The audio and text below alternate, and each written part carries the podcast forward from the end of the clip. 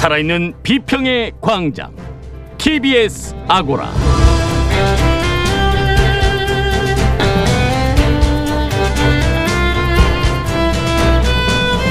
안녕하세요. TBS 아고라 송현주입니다. 정치인들, 더군다나 현역 국회의원들까지 시사 프로그램의 특별 진행자로 나서고 있습니다. 이런 경향이 참신하고 흥미로울 수도 있지만 언론의 객관성과 중립성 차원에서 보면 우려할 만한 점이 분명히 있습니다. 첫 번째 광장에서 이야기 나눠보겠습니다.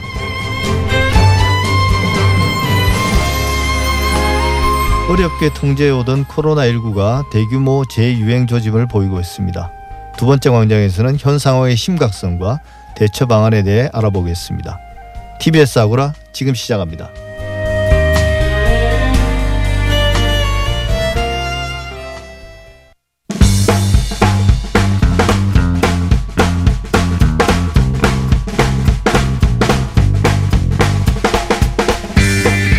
브리핑 오늘은 금준경 기자가 자리를 비운 관계로 정상근 기자와 함께합니다. 낯익지만 또 새롭네요. 어서 오세요. 네, 안녕하십니까? 예, 먼저 시사주간지 시사저널이 매년 실시하는 특집 조사에서 가장 영향력 있는 언론인으로 손석희 JTBC 대표이사가 꼽혔다고 하네요. 여전한 존재감이네요.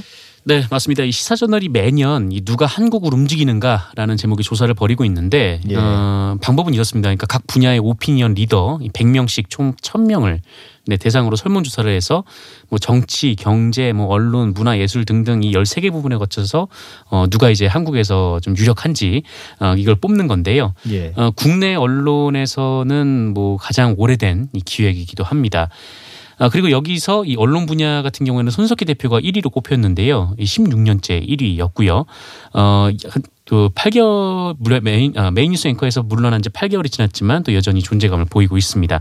예, 다만 영향력은 매년 줄어들고 있는데 어, 2017년에 85.2%까지 올라갔었는데 어, 이번에는 52.9%로 좀 많이 하락을 한 상태입니다. 그 줄어든 그 영향력은 다 어디로 갔나요?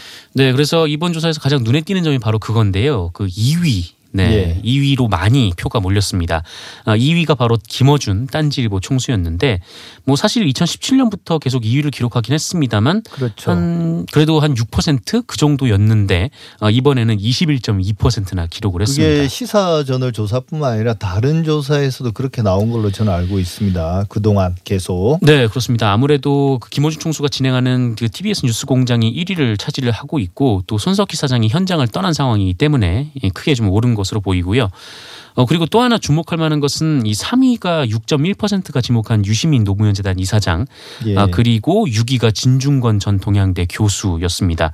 어, 두분 모두 언론인이라고 보기에는 좀 어려운데 이 현업 언론인보다 높은 신뢰도를 예. 나타내기도 했습니다. 그 생각보다 다이내믹하게 움직입니다. 그 네네. 조사 결과가. 근데 좀 의아한 게 뭐 같은 시기에 조사한 결과 어, 그 한국 방송 광고 진흥공사 우리가 줄여서 코바코라고 부르는데요. 네네. 김어준의 뉴스공장이 악평을 받았더라고요.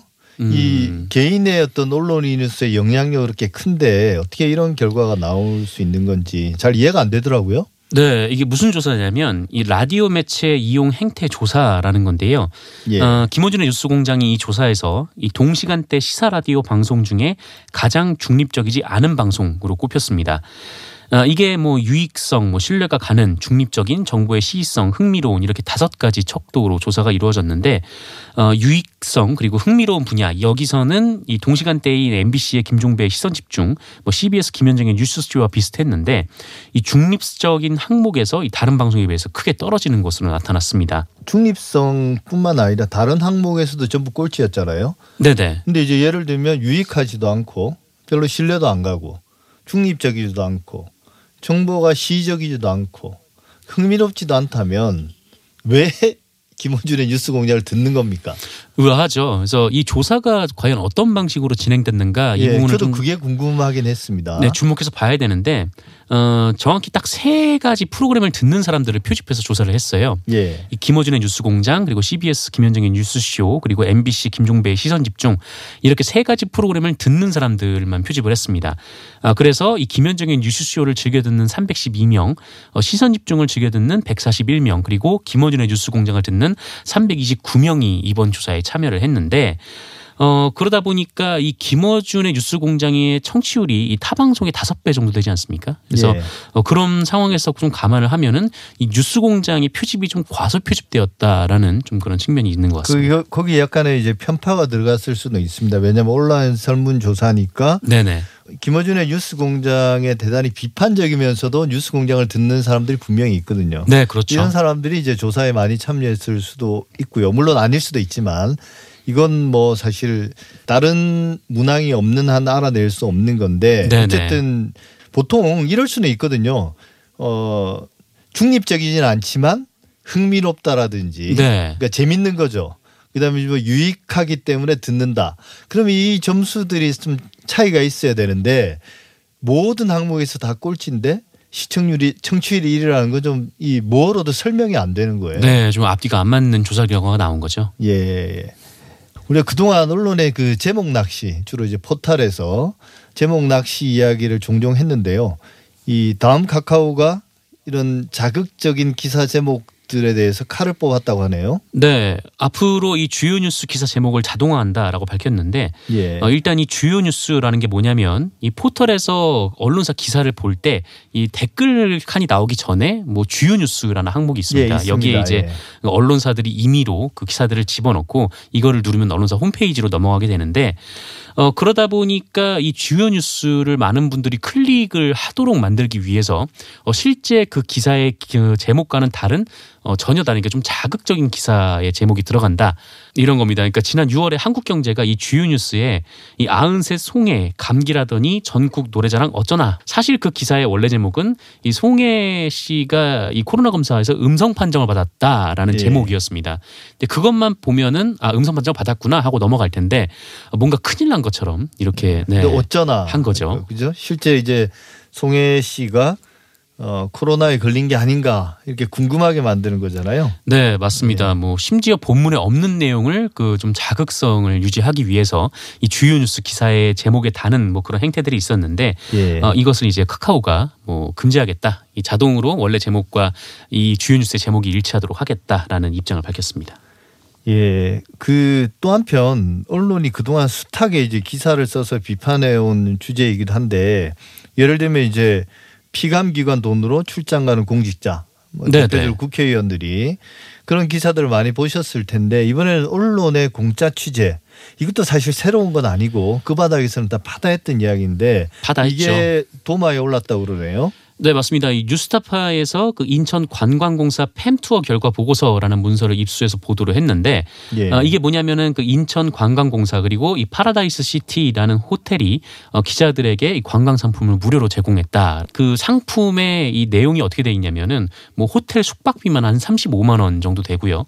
예. 이 코스 요리가 한 10만 원, 뭐 조식이 한 5만 원 이렇게 돼 있습니다. 예, 상당히 비싼 투어네요. 네, 그렇습니다. 근데 이걸 이제 결국은 일종의 홍보비로 어 그 기자들의 어떤 관광 혹은 이제 취재를 뒷받침해 준 건데 이런 식의 공짜 취재 뭐 제공을 받은 후에 나온 기사들이 그 이 돈을 제공한 비용을 제공한 입장에서는 좀 효과를 봤나요? 뭐 이 뻔한 거죠. 이게 대부분 이제 홍보 기사가 나온 예. 거고 뭐 실제로 뭐 일부 기사를 보면 뭐 이 파라다이스 시티 호텔을 뭐 가장 알차게 이용하는 방법이 뭐 이 패키지다 뭐 이런 식으로 어 사실상 광고와 같은 글을 쓰는 건데 어 그러면서 이제 파라다이스 홈페 시티 호텔의 홈페이지나 뭐 전화번호 이런 것들을 이제 마지막에 붙이는 거죠.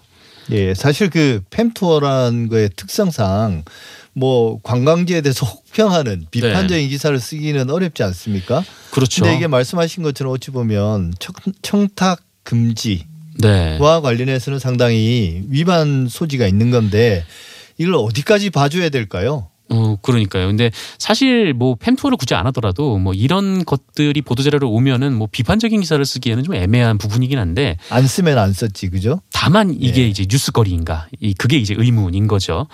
어 사실 이제 팸- 뭐 이런 것들을 하면은 뭐 여, 여행 상품을 내면은 언론에 광고를 하면 되는 문제인데 예. 이 기자들을 불러서 이렇게 팸 투어를 시키고 어 그렇게 해서 사실상 공짜로 체험하게 해주고 그러니까 일종의 향응을 제공하면서 어 일종의 이제 좋은 기사를 유도하는 좀 그런 방식이 기획인 건데 어 그래서 이것이 과연 이 지금 청탁금지법에 그 언론인들이 포함되어 있는데 여기에는 위배되는 것이 아닌가라는 궁금증에 이 뉴스타파 취재진이 국민권익위원회에 연락을 해봤습니다. 김영란법 위반 아닌가 물어본 거죠? 그렇습니다. 그래서 예. 어, 권익위 측의 입장을 물어봤는데 이 권익위 측에서는 이 청탁금지법 위반 사례로 보기 힘들다. 라는 거였습니다. 답이. 어, 왜냐하면은 이 공식적인 행사에서 행사에 참여한 모든 기자들에게 일률적으로 제공된 편의이기 때문에 어, 그리고 또한 이 제공된 금액도 통상적인 범위에 해당한다라는 해석이었는데요. 어, 그런데 그 애초에 이 공식적인 행사에서 모든 기자들에게 이런 걸 제공할 필요가 있나? 이 그 부분이 가장 의문스러운 건데 좀그 그러니까 얘기가 뭐 없는 거죠. 몇몇 언론을 선별해서 제공한 게 아니라 모든 언론 원하는 언- 모든 언론에게 제공했기 때문에 문제가 될 게 없고 네. 그죠? 근데 잘 이해는 안 됩니다. 그리고 이제 그 금액 자체도 뭐 실제로 하룻밤 묵고 저녁 만찬을 즐기는 정도니까 과도하지 않다 이렇게 판단한 네. 거네요. 한마디로 촌지를 주는데 한 언론사에게 주면은 위법이고 모두에게 주면은 위법이 아니다라는 입장이어서 이것이 과연 맞는가 좀 그런 의문이 좀 듭니다. 예. 뭐 다른 전문가들은 여기에 대해서 뭐라고 평가하나요? 저는 되게 좀 이해가 안 되는데 그 권익위 권익위의 네. 판단 자체가 음, 전문가분들도 대부분 비슷한 분위기입니다. 이 박영음 협성대 교수 같은 경우에는 이 취재 편의를 제공할 때에는 이 자신들에게 유리한 기사를 내달라라는 대가를 바라고 한 것이기 때문에 이 청탁금지법 제정 취지에 비춰봤을 때 이 권익위 해석은 올바르지 않다 이렇게 지적을 했고요. 이 정현우 이 세명대학교 홍보학과 교수 같은 경우에도 어, 애초에 이 청탁 금지법에 기자가 들어간 이유가 이 기자들이 편의를 제공받았을 때 한쪽에만 유리한 기사를 쓸 수 있다는 우려 때문이었는데 이 권익위 해석은 옳지 않다 이렇게 예, 밝혔습니다. 우리가 지난주에 뭐 유튜브 유튜버들의 뒷광고 이야기도 네네. 했지만 이 우리나라 언론들이 그런 다른 영역에 대해서는 대단히 비판의 날을 세워왔지만 여전히 어 자기에는 관대하고 그런 음. 음, 나쁜 관행들을 유지하고 있다는 거 하루 빨리 좀 고쳐져야 될 것 같습니다. 네. 지금까지 정상근 기자였습니다. 수고하셨어요. 네 고맙습니다.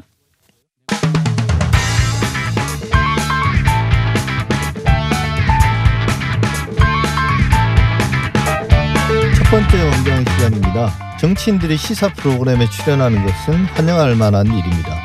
주요 사안들의 논점을 명확하게 정리하고 그 과정에서 공적 토론도 활성화될 수 있기 때문입니다. 하지만 현직 정치인들이 그것도 현직 국회의원이 시사 프로그램의 특별 진행자로까지 나서는 건 좀 지나친 게 아닌가 하는데요. 시청자나 청취자 입장에서는 참신하게 느껴질 수도 있지만 언론의 객관성과 중립성 차원에서 보면 우려할 만한 점이 분명히 있습니다. 민주언론 시민연합의 신미 사무총장과 함께 정치인의 시사 프로그램 진행 문제 짚어보겠습니다. 어서 오세요. 네, 안녕하세요. 예, 얼마 전 휴가철에 시사 네. 프로그램 진행자들이 좀 자리를 비우면서 네. 좀 독특한 일일 진행자들이 그 자리를 대신했는데요. 앞서 네. 말씀드린 것처럼 민원연이 그 실태를 파악해 보셨다고요? 네. 어, 민원연에서 이제 8월부터 이 라디오나 아니면 종편의 시사 프로에서요. 갑자기 막 special 진행자 또 막 어벤져스 최강 어벤져스가 예. 온다 이런 홍보를 하시더라고요. 그래서 이게 뭔가 이렇게 들여다 봤더니 에, 여름 이제 휴가철에 진행자들도 휴가를 가야 되니 예. 어, 그 동안에는 이제 가게 되면 자사 기자나 또는 PD나 자사 아나운서들이 대체하는 경우가 일반적이었습니다. 근데 올해 보니까 어, 갑자기 이 현직 국회의원 또 지방자치 단체장 이런 분들이 예. 이른바 special 게스트 일일 진행자로 나서는 경우가 발견이 됐어요. 그래서 아 이게 웬일인가 싶어서 저희가 어그 주요 시사 프로그램을 살펴보니 KBS 제1라디오의 대표적인 시사 프로그램인데요. 김경래의 최강 시사에서 8월 3일부터 7일까지 어 5일 동안 어 현직 의원 네 분이 진행을 하겠다. 그게 최강 어벤져스죠? 네, 최강 어벤져스. 그래서 네. 아주 포스터도 화려하게 나왔는데요. 어, 홍익표, 윤영석, 김남국 의원 그리고 네. 현직 의원은 아니지만 미래통합당 전 최고위원이자 현재 미래통합당 노원병 당협위원장인 이준석 씨 예. 이렇게 네 분이 출연한다 이렇게 또 공지가 됐습니다. 음, 저희가 이제 8월에 이거 관련된 논평을 내서요. 실제로는 두 분만 출연하고 나머지 두 분은 출연을 안 하고 긴급 교체가 됐습니다. 예. 네. 그리고 채널 A 종편 채널 A의 어, 대표적인 또 시사 프로그램이죠. 어, 김진의 돌직구 쇼에서는 7월 22일부터 20 4일까지 3일간 조홍천 더불어민주당 의원이 3일간 또 진행을 예, 임시로 혼자서요? 예, 혼자서 3일을 어. 또 진행을 하셨습니다. 어, 저희가 그래서 7월하고 8월 휴가 기간이어서 그런가 또 살펴보니 벌써 6월에 이런 어, 시도가 있었습니다. 대표적인 또 라디오 시사 프로그램이죠. CBS의 김현정의 뉴스쇼에서 예. 6월 29일부터 7월 3일까지 여기도 5일간 원희룡 제주지사 고민정 하태경 국회의원 예. 그리고 박원순 전 서울시장 예. 네, 그리고 표창원 전 국회의원 이렇게 다섯 명이 일일 진행자로 방송을 진행을 했습니다. 네, 참 많았네요, 실제로. 예, 생각보다 많았고요. 지난해 7월에 이미 예. KBS 라디오 김경래 예. 최강 시사가 이미 지난해 7월에도 5일간 어, 현직 의원과 전직 의원 이렇게 또 special 진행자로 이미 출연을 했고 당시에 매우 효과가 좋았다. 청취자들의 호응이 좋았다. 이렇게 또 홍보한 게 있었습니다. 당시에 박지원, 김영우, 김진표 의원 그리고 김기식 전 의원 이분들이 진행을 했었습니다. 예. 뭐 저도 전문 진행자가 아니기 때문에 네. 방송 진행이 여전히 어렵고 또 뭐 영원히 어려울 것 같은데요. 네.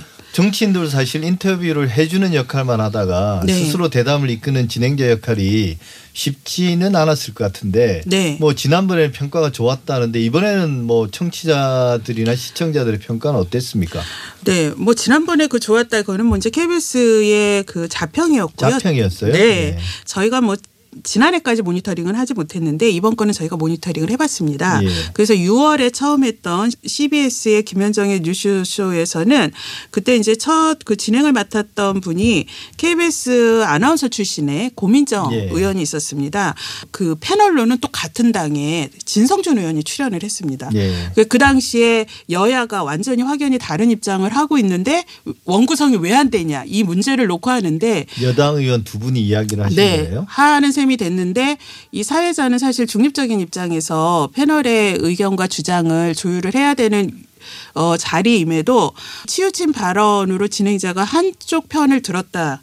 라고 저희도 모니터링 결과 나왔고 실제로 그 네티즌 댓글도 뭐 이건 뭐 한쪽 얘기 아니야 예 이런 의견들이 나왔습니다. 그 근데 이제 정치인의 출연, 네. 공론장 활성화라는 측면에서는 긍정적이기도 합니다. 네, 근데 그건 이제 패널로 출연할 때 이야기고 네, 그 진행자 자리는 패널과 완전히 다른데요. 네, 게다가 현역 의원들은 이제 공적 사안에 대해서 특정한 입장을 앞장서서 대변하는 당사자이기도 하지 않습니까? 네. 앞서 말씀하신 네. 것처럼 과연 공정한 입장에서 시사 프로그램을 진행할 수 있나요? 또 실제로 그렇게 진행했나요? 아무래도 시사 프로그램은 그 당시 가장 아주 뜨거운 이슈를 중심으로 다루게 되니까요. 예. 그런 이슈들이 정치적 사안 또 시사 사안들이 이 진행하는 정치인들하고 직접 연결되고 심지어는 본인이 상임위원회 국회 예. 상임위원회 본인이 그 소속인 분도 있었습니다. 예. 예를 들면 김진애 돌직구쇼 채널A의 진행을 사회가 맡았던 조홍천 의원 같은 경우는 이분이 더불어민주당 국토위 간사를 맡고 계세요. 예. 예, 그런데 그때 이슈 중에 행정수도 이전 또는 부동산 정책 이런 것들이 주제로 다뤄졌는데요. 사회자가 패널의 주장을 공박하고 반박을 하는 이런 상황이 벌어졌는데 또 이거는 이제 출연자는 사회자한테 답변을 요구하는. 네. 이런 좀 상당히 진짜 웃지 못할 일이 일- 일어나서 결국은 사회자가 기본적으로 갖춰야 될 객관성, 예. 중립성 이런 것들이 지켜지지 않았고 CBS의 하태경 의원이 진행을 맡았던 경우에 그 당시에 논란이 됐던 이- 인천국제공항공사 정규직 전환 이걸 또 주제로 예. 인터뷰를 했는데 패널로 박원석 전 정의당 의원이 예. 어, 출연을 했습니다. 진행자인 하태경 의원이 중간에 패널의 말을 자르고 반박을 하는 예. 또 뭐 이런 모습이 어, 연출이 됐죠. 그래서 말을 자르고 자기 의견 개진하는 게 사회자냐. 한 시간 반 동안 이거는 프로그램을 들은 게 아니라 방송 사고를 내내 들은 것 같다. 예. 예, 이런 또 비, 비난이 쏟아졌습니다. 사실 뭐 정치인들이야 본인의 부고만 아니면 뉴스에 등장하는 걸 마다할 이유가 없다고 하고 네. 또 이제 시사 프로그램 진행자 자리라면 만사를 젖혀두고 나올 것 같거든요. 네. 방송 울렁증이 없는 분들이라면 네, 네. 그동안 이제 방송사에서는 일일 진행자라고 하더라도 내부에서 찾거나 또 외부에서 찾더라도 정치인을 내세우지 않는 게 관례라면 관례인데요. 네.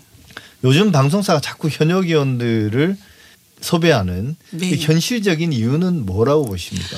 어, 공통적인 특징이 대부분 대중적 인지도가 높은 분들이에요. 예. 좀 대중적 관심이 높은 인물을 섭외해서 그분들이 출연했을 때 청취율 또는 시청률에 주는 효과가 높게 나왔다. 이렇게 방송사에서는 보고 있는 것 같습니다. 그리고 또 그런 분들이 출연했을 때 화제가 되거든요. 그렇죠. 네.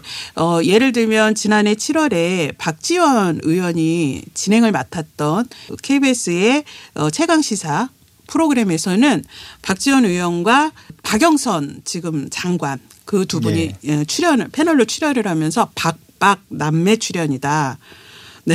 네, 박남매. 네, 박남매. 그래서 이분들이 또 어, 국회에서 법사위나 이런 데서 이제 다양한 활약들을 해왔는데 이러면서 화제가 되고요.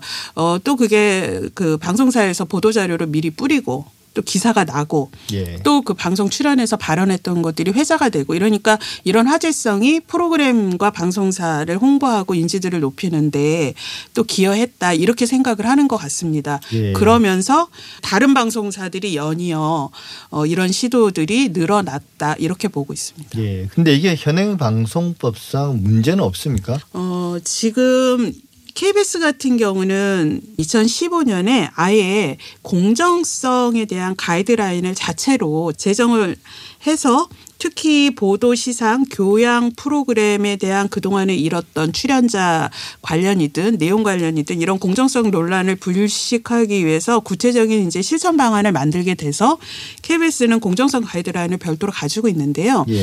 방송 심의에 관한 규정이 있습니다. 요거는 지금 현행 법으로 있는데요. 예. 어, 방송 심의에 관한 규정 제 12조 정치인 출연 및 선거 방송 규정 을 보면은 이번에 이런 현 현직 정치인의 방송 진행은 저희는 문제가 있다고 보는데요. 이렇게 나와 있습니다. 방송은 공직선거법의 규정에 의한 선거에서 선출된 자와 국무위원, 정당법에 의한 정당 간부는 보도 프로그램이나 토론 프로그램의 진행자 또는 연속되는 프로그램의 고정 진행자로 출연시켜서는 아니 된다. 이렇게 규정을 하고 있습니다. 예. 명백한 심의 규정 위반이네요. 그러면. 네, 그렇죠. 어, 지금 이런 라디오나 종편의 시사 프로그램들은 이 규정에 대해서 이렇게 설명을 하는데요. 우리는 보도 프로그램이 아니다. 또는 우리는 토론 프로그램이 아니다. 또는 우리는 연속으로 출연시키지 않았다. 이렇게 해서 법망을 피해 가려는 해명을 하고 있습니다. 그런데 그동안에 이런 시사 프로그램들이 대부분 보도, 논평, 해설의 내용들을 다루고 있었고요. 실제로 방송사에서 자사 프로그램을 홍보할 때마다 대표적인 우리는 시사 프로그램이다. 보도 프로그램이다. 예. 라고 자랑을 해오셨습니다. 근데 이번에 이제 이 규정에는 그렇게 비껴가려고 해명을 하고 있는 것에 대해서는 좀 납득하기 어렵다 보고요. KBS가 2015년부터 시행하고 있는 이 공정성 가이드라인에는 이렇게 돼 있습니다. KBS의 모든 뉴스와 시사, 교양 프로그램은 공정해야 한다. 그리고 더 구체적입니다. 즉 KBS 뉴스와 시사, 교양 프로그램이 방송될 경우 그로 인해 억울해하거나 손해 보는 사람이 없어야 한다. 시청자가 특정한 사안에 대해 편견 없이 이해하도록 전체를 아우르는 균형 있는 시각과 관점을 제시해야 한다. 그리고 특히 진행자에 대해서도 명시를 해놓고 있습니다. 방송에 출연하는 진행자, 기자, 아나운서 등은 KBS를 공적으로 대표하는 얼굴이기 때문에 공정성에 특별히 주의해야 한다. 진행자와 기자는 일반적 사안에 대해 전문적 관점에서 논평할 수 있으나 갈등적 사안이나 논란이 되는 사안에 대한 개인적 견해를 밝히지 않도록 주의한다.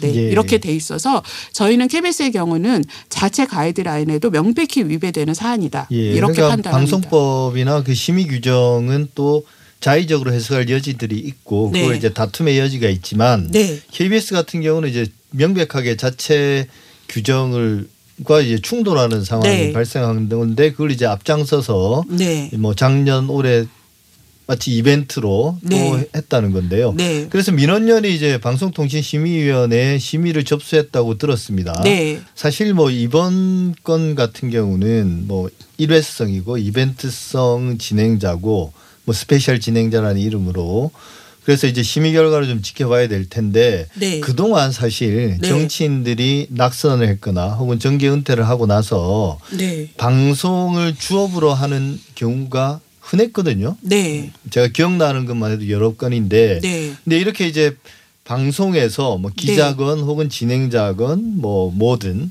이 명성을 얻어서 그걸 기반으로 정계에 진출했다가 뭐 정치 생활이 이제 한번 일단락되고 나면 다시 방송으로 돌아오는 경우 네. 이건 괜찮나요? 사실 언론계에서는 그동안에 전직 정치인들 바로 예를 들면 선출직에서 이제 임기를 마쳤거나 또는 낙선했거나 또는 정무직에서 바로 물러났거나 이런 분들이 특히 언론인 출신이었던 분들이 바로 다시 예. 언론계로 복귀하는 경우가 왕왕 있었습니다. 예. 어, 특히 문제가 많았던 거는 주요 그 뉴스 프로그램의 메인 앵커를 맡는다든지 대표적인 경우가 청와대 대변인을 지냈고 또 공공기관 임원 출신의 MBC 기자 출신이었죠. 그분 예. 김은혜 전 앵커가 있습니다. 이분이 MBN 메인 뉴스 프로그램 저녁 뉴스 프로그램의 앵커로 바로 복귀를 해서 논란이 예, 됐었고요. 그분이 그러, 네. 그리고 나서 이번에 이제 그 국회의원에 당선된 거죠. 그렇죠. 예. 네, 그 그분이 있으셨고요. 그 다음에 이제 SBS 아나운서 출신의 유정현 전 예. 의원 같은 경우도 또 M, 종편 MBN의 뉴스 프로그램을 맡아서 아 이렇게 특 정 정당이나 또는 정무직에 있었던 분들이 어, 보도 프로그램 특히 메인 뉴스의 진행자를 맡는 거는 그 프로그램의 공정성을 해칠 우려가 어, 크다라는 지적들이 있었고요. 그래서 이런 메인 뉴스뿐만이 아니라 선거에서 낙선된 분들은 낙선과 동시에 이른바 종편의 시사대담 프로그램이라는 예. 지금 종편의 시사대담 프로그램이 한 10여 개 됩니다. 프로그램이 매우 많은데요. 거기에 대거 패널로 또 진출을 합니다. 패널은 괜찮지 않냐 이런 의견도 있는데요. 사실은 이분들이 다루는 주제들이 대부분 주요한 시사 정치 사안인데 이분들의 발언이 저희는 이제 종편을 매일 모니터링을 하고 있는데요. 매우 편, 편파적이고 선정적이고 심지어 어, 근거 없는 사실이 확인되지 않은 이런 내용이나 발언들을 무책임하게 하시는 경우가 많습니다. 이런 분들이 어, 지금 한 20여 명 되는데요. 현재 그 출연 고정으로 출연하는 분들이 가장 많은 비율이 전직 국회의원 예. 이렇게 됩니다. 그래서 어 이런 현상이 종편에서 시사 대답 프로그램이 많아지면서 최근에 급증한 경우라고 보겠습니다. 네, 그분들은 이제 그게 정치적 제기의 발판으로 보는 거니까요. 네. 그런 어떤 방송 출연 자체가. 근데 사실 제 개인적인 생각입니다만 뭔가 그 사이에 장벽을 뚜렷이 쌓는다면 네. 스스로도 정체성을 뭐 어떤 시사 평론가면 평론가, 뭐 진행자면 진행자로서의 정체성을 확립하고 언론인으로서의 활, 활동에 앞으로 전념하겠다. 네. 그리고 이제 정치적으로 쳐다보지 않겠다.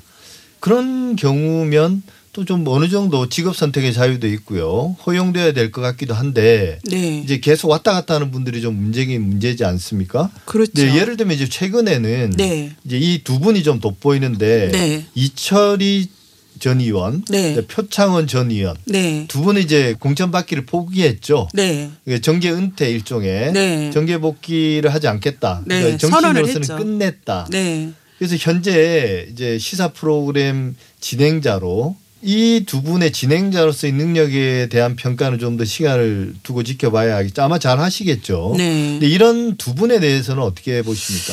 어, 기대와 우려가 동시에 있었죠. 사실 이분들이 그 이전에도 방송 출연을 하고 정치에 진출했던 분인데 그 방송 어, 정치 진출에 보였던 내용들이 본인들의 전문성을 갖고 활동을 하면서 국민들이 좀 신뢰를 쌓았던 부분이 있었기 때문에 예. 그리고 또 의정 활동에 대한 평가도 이분들에 대해서는 긍정적 평가가 많았기 때문에 어 아예 정치를 하지 않겠다라고 하면서 프로그램을 만든다면 본인들이 어 정치 경험까지 쌓은 걸 바탕으로 좀더 어 방송에서 책임 있고 어 전문적인 좀 진행을 할 수 있지 않느냐 이런 기대도 있었지만 바로 어, 그만두자마자 바로 이렇게 맡을 경우에 어, 본인들이 소속됐던 정당이나 또는 본인들의 개인적 정치적 주장들이 프로그램 진행자로서 중립성과 객관성에 영향을 미치지 않느냐 이런 우려도 사실이 있었습니다.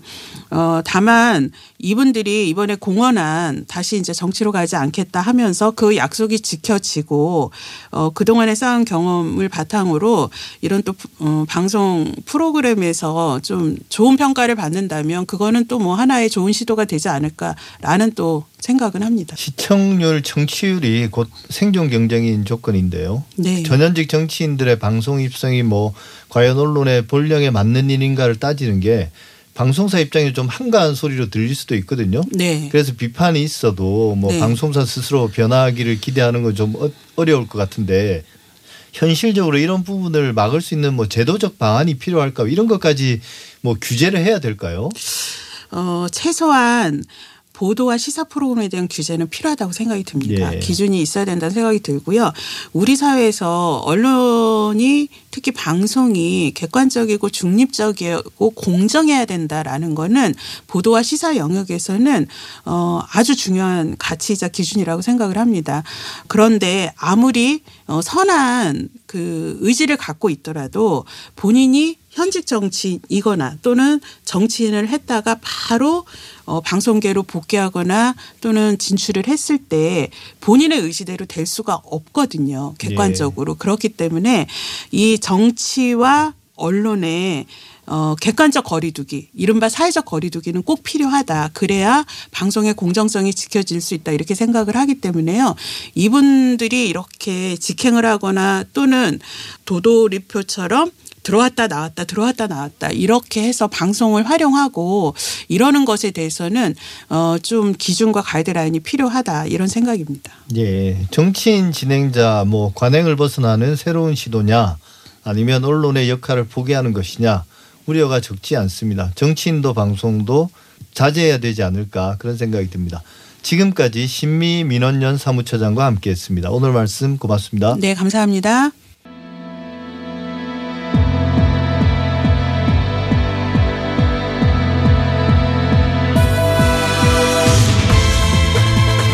여러분은 지금 한림대 미디어 스쿨 송현주 교수가 진행하는 TBS 아고라를 듣고 계십니다.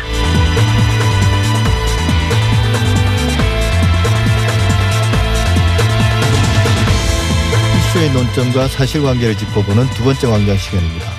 코로나19 대규모 재유행 조짐으로 전국이 다시 비상 상황입니다. 대규모 집회와 휴가의 여파일까요?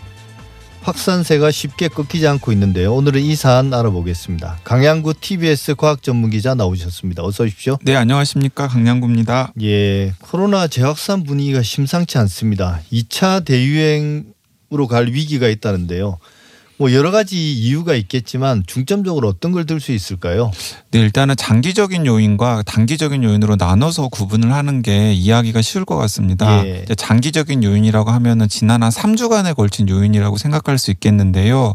어, 일단은 7월 24일 오후 6시를 기준으로 해서 방역 당국이 교회 소모임 규제를 풀었습니다. 예. 그러니까 교회에서 소모임들을 좀 방역 당국 눈치를 보지 않고 마음대로 할 수 있게 되는 여건이 조성이 되었고요.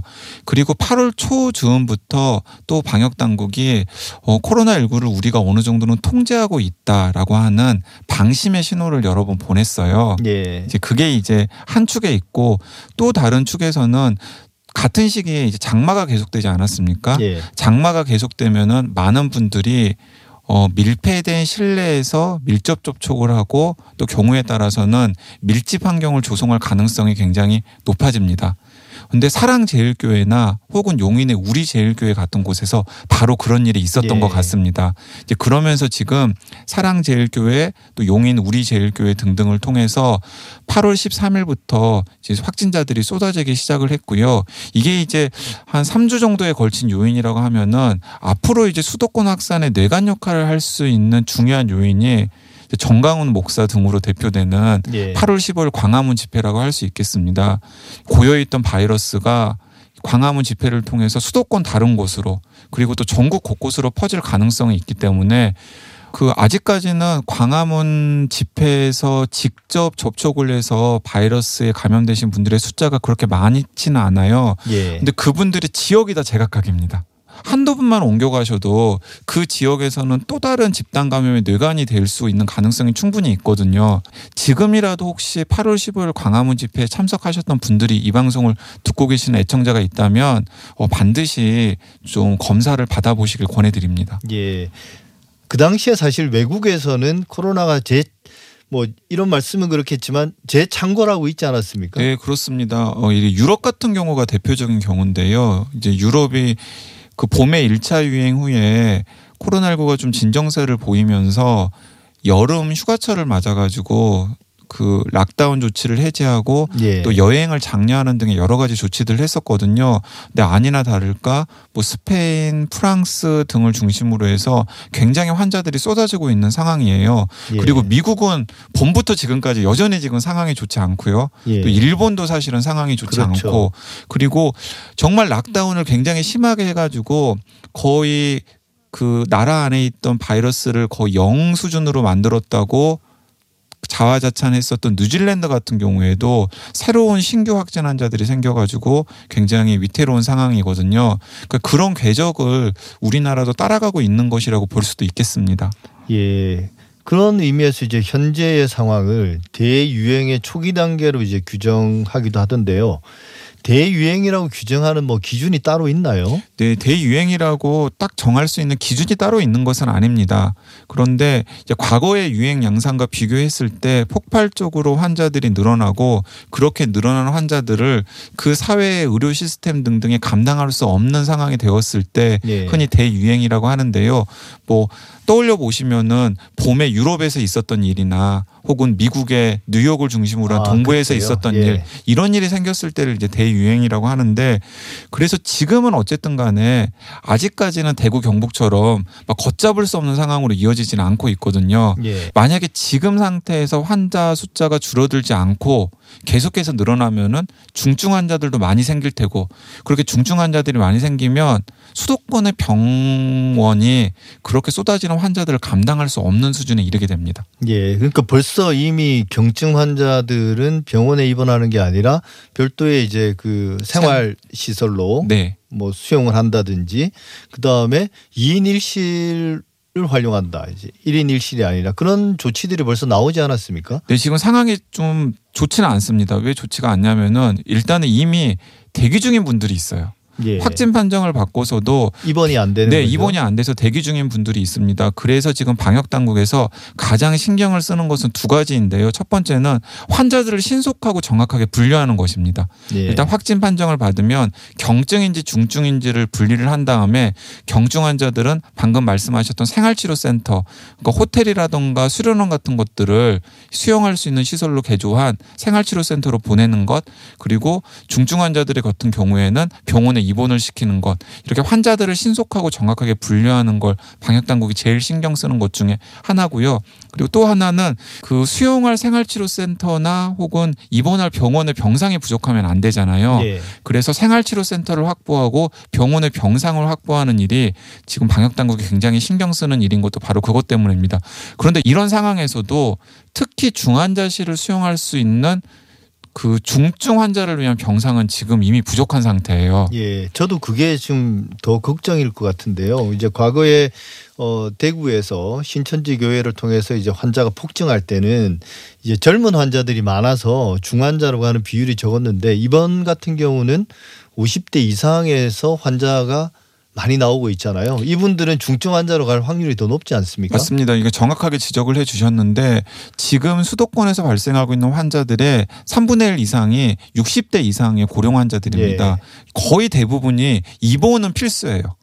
그리고 입원을 한 다음에 만약에 중증으로 이어지는 경우가 많이 생기면은 진짜 의료 공백이 생길 수밖에 없거든요. 그분들을 제대로 진료하지 못할 수도 있고 또 다른 응급 환자들 응급 환자나 혹은 다른 질환 때문에 중증으로 이어지는 환자들을 볼수 없는 상황이 생기니까 양쪽에서 희생자들이 발생할 수밖에 없는 상황이 생기는데요.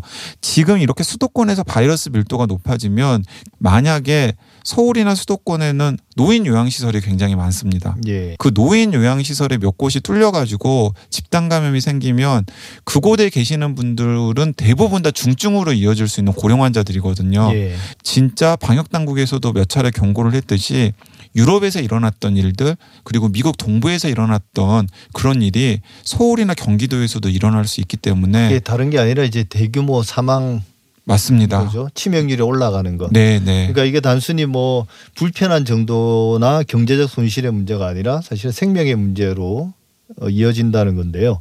사실 이렇게 지금 확산되고 있는 바이러스가 그 변이가 돼가지고 전파력이 초기에 비해서 뭐 여섯 배, 또 말레이시아에서는 열 배 이상 빠르게 확산되는 변이체도 발견이 됐다. 이런 이야기가 나오거든요. 네, 그렇습니다. 어, 일단은 그 지금 수도권에서 확산하고 있는 바이러스의 유형은 5월 초에 이태원 집단 감염부터 시작된 바이러스 유형이 계속해서 잡히지 않고 확산을 하고 있는 것인데요. 예.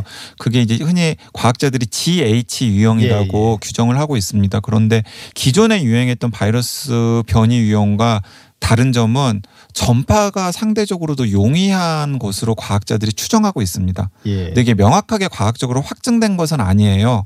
그런데 기존에 신천지에서 유행했던 바이러스와 비교했을 때 지금 바이러스가 확실히 유형이 다르고 그 유형이 다른 것의 특징은 어, 전파 속도가 좀 더 빠른 것 같다입니다.